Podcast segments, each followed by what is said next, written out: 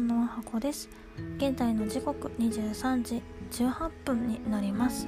えー、裏で「鬼滅の刃」のおそらくこれは遊郭編なのかな？が鳴ってるんですけど「鬼滅の刃」全くよく分かりません。そんなの箱でございます、えー、パート1を撮った後に、えー、すぐパート2を撮るなんて思うかもしれないんですけど意外と時間があって髪の毛を乾かす時間も必要なのでパート2も撮ってしまおうかなと思ってる。所存です。では始めていきます。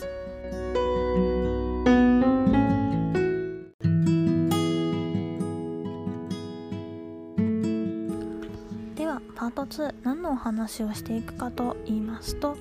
えー、私があの大学ですね、えー、タキャストを、え、やってるタコスくんも、えー、一番最新のポッドキャストで言っていたんですけども私が通っていた大学は世間的には頭がいい大学とは言われてない大学です。えー、テストを受ければ入れてしまうような大学と言われるのも無理もないのかもしれません。えー、私はもともと、えっと、受けたい大学はあったんですけどどうしてもレベルが足りなくて、えー、高校はね普通のレベルの高校に行ってたんですけども、えー、大学のレベルはすごく落ちてしまったみたいな感じです。すごくでもないかな。で、え結局絞ったえ大学が2つあったんですけども、え理系の大学で、え2つあって1つがレベルが高くて1つが今行ってる大学で今行ってる大学は、えっと、公募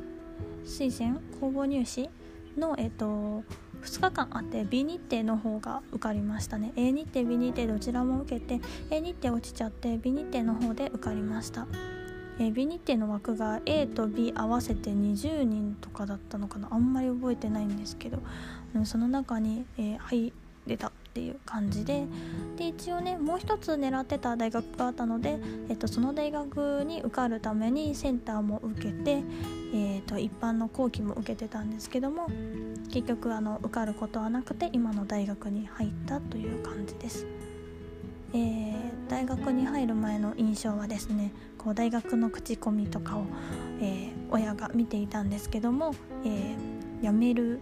方が多いっていうのとあとは入学した時と卒業した時の女子の割合が一気に減っているっていうことと、えー、男の子がやはり理系大学なので多いので